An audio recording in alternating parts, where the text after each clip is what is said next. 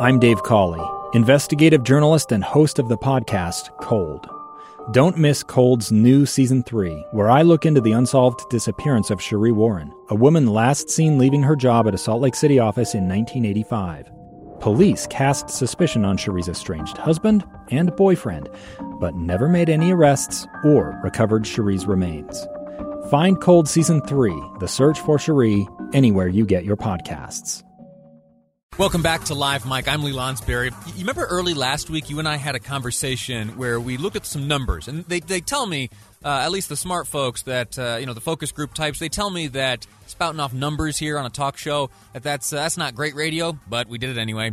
And what we did was we looked at uh, 2016 polling numbers, compared them to today's polling numbers. Specifically, we looked at where Hillary Clinton stood in 2016 in the various battleground states, compared her position to today's position held by, at least according to the polls, by Joe Biden. And then we thought, all right, how much can we trust today's polls? Because what we discovered was Hillary Clinton, in many battleground states, was enjoying a, a, a wide lead all of those states, Donald Trump ended up winning. Joe Biden, in this go around, is not performing even as well as Hillary Clinton appeared to have been per, uh, performing in those polls of four years ago. So, what does that mean? And you know you, you might you might you might you might feel the temptation uh, to apply logic to this scenario. But i think if pollsters have taught me anything is that this is not a game of logic and it's luck and everyone is just kind of rolling dice throwing darts at a board. Or uh, if you are into like the zoo social media every zoo around the country has like a panda bear that speaks between two bowls of food. One of them is trump one of them is biden. Uh, i'm not sure yet what Hogle has announced as the winner of the this presidential contest but polling polling.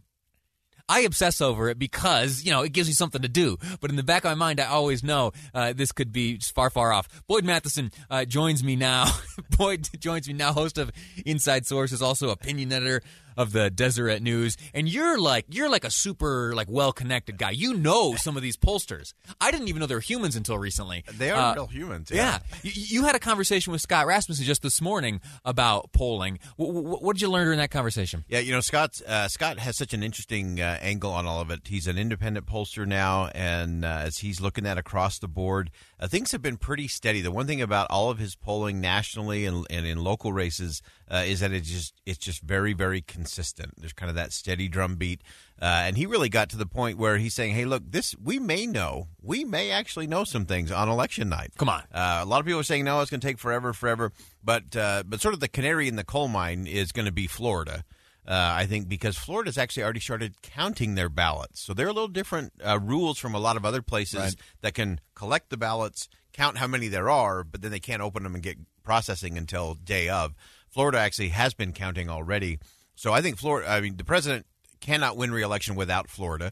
Uh, and so I think that will be a very early indicator in terms of how that night's uh, going to roll out tomorrow.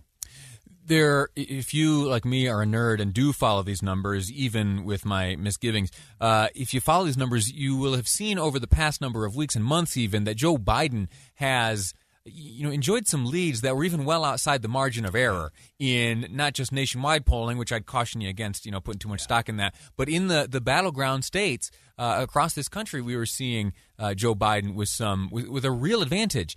Somehow, over the past like three or four days, that has narrowed. And there is uh, on 24 hour cable news networks and newspapers, and in fact, in talk radio programs like my own.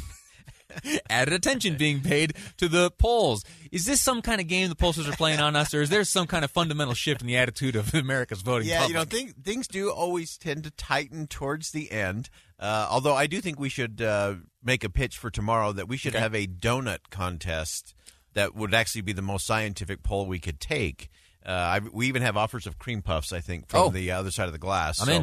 Uh, I think that could do it. Uh, but th- but there is a natural tendency to tighten, and the the reason for the tightening is not that the race is changing, but the partisans are just locking in. Mm-hmm. So in other words, those who were Biden people all along are just locked in and say, okay, I've cast my vote, or I'm I'm in there. Same thing on the Republican side, and so the the tightening is more about the partisan uh, hard Democrats, hard Republicans, uh, than it is whether the race is, is really having a lot of movement. Oh, interesting. Uh, well, fascinating. So we'll see. And again, you know, on, the eve of election day, uh, I'm just filling time by talking about polls. Tomorrow and in the pursuing weeks, we're going to have actual results. So that'll be fun to follow. results and, are a good thing. And much more consequential than polls. Uh, you, you caught my ear this morning as I was listening to your uh, radio program. You you offered a monologue in uh, as you wrapped up the program, and it talked about this principle of praying for the pilot. What were you talking about? Yeah, it was a fascinating thing. Uh, a, a, niece of mine uh, had found it. It was in the uh, Davenport, Iowa.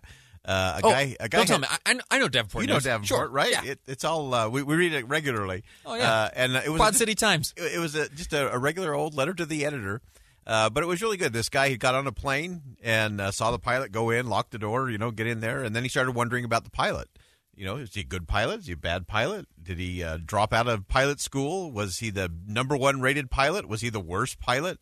Uh, but then he started thinking, I guess it doesn't really matter because I'm on the plane with the pilot, and so I better hope for the best and pray for the best for the pilot and because it, when a plane crashes, there there are no winners, right, uh, at all. And so then he he likened that to where we are as a country, and and he even talked about again this guy writing to the uh, the Iowa paper there uh, that hey, as a nation, you know whether you wanted Barack Obama or not, whether you wanted Hillary Clinton, whether you wanted Donald Trump, whether you want Joe Biden, in the end. Whoever is chosen as the pilot, even if it's, and especially if it's not the pilot you would have chosen, you still got to hope for the best because you want that pilot to succeed. And I think the same applies whether you're talking about the pilot of the country as the president, whether it's the pilot of a state as a governor, whether it's a member of Congress, a local mayor, or, or county council person. Uh, we all should pray for the pilot and hope for the best because we're all on this plane together. Uh, and the division doesn't help us uh, if the plane's going down. Yeah. I uh, observed in the in the early days and months, and even first couple years of the uh, Trump administration, th- that attitude was pervasive. You would see a lot, even from Speaker Pelosi and others, talking about the office of the presidency and how we all ought to be rooting and pulling for the office of president. We agree or disagree, have voted for or have voted against. You know, just as you put it, we got to be pulling for the skipper of the ship or the yeah. pilot of the airplane. Yeah. Uh, you, you, said something a moment ago. Uh, it doesn't matter if it was the top of the class or uh, the least performing. Reminds me of a joke. Uh, what do you call? what do you call Boyd? Uh, what do you call uh, the person who finishes last in medical school? Probably rich. You call them doctor. Oh, doc- as they drive away in their Jaguar. That's right. That is exactly right. Boyd Matheson with Inside Source is also opinion editor of the Deseret News. Uh, you are participating in uh, our super heavy hitting coverage of election night tomorrow, kicking off at 5 p.m. here on KSL News Radio. Very much looking forward to that. Uh, Boyd, thank you for your time today. Best of luck to you over the next 24 hours we'll or number of weeks, however things shake out. It'll be good. And the thing we have to remember yeah. Wednesday morning will come. Tuesday's right. really important, but it's the first Wednesday of November uh, that actually drives the country. That's the way. Uh, Boyd Matheson, thanks again for your time. We're going to take a, a, quick break right now. When we return, uh, I want to have a look at some third party candidates. Now, every four years, this conversation comes up. What will be the impact of the third party candidates? Well, there are some arguments to be made this year that the impact will be felt heavier than ever before. We'll find out how true that is next on Live Mic. Two years ago, Americans watched in horror as a crisis unfolded at the Kabul airport. She was tear gassed and beaten. Images of thousands desperate to escape Taliban oppression filled our news feeds. More than 80,000 Afghans made it to America. But the story didn't end there. It was very cold, there was no power, no heat. Who would help our newest neighbors?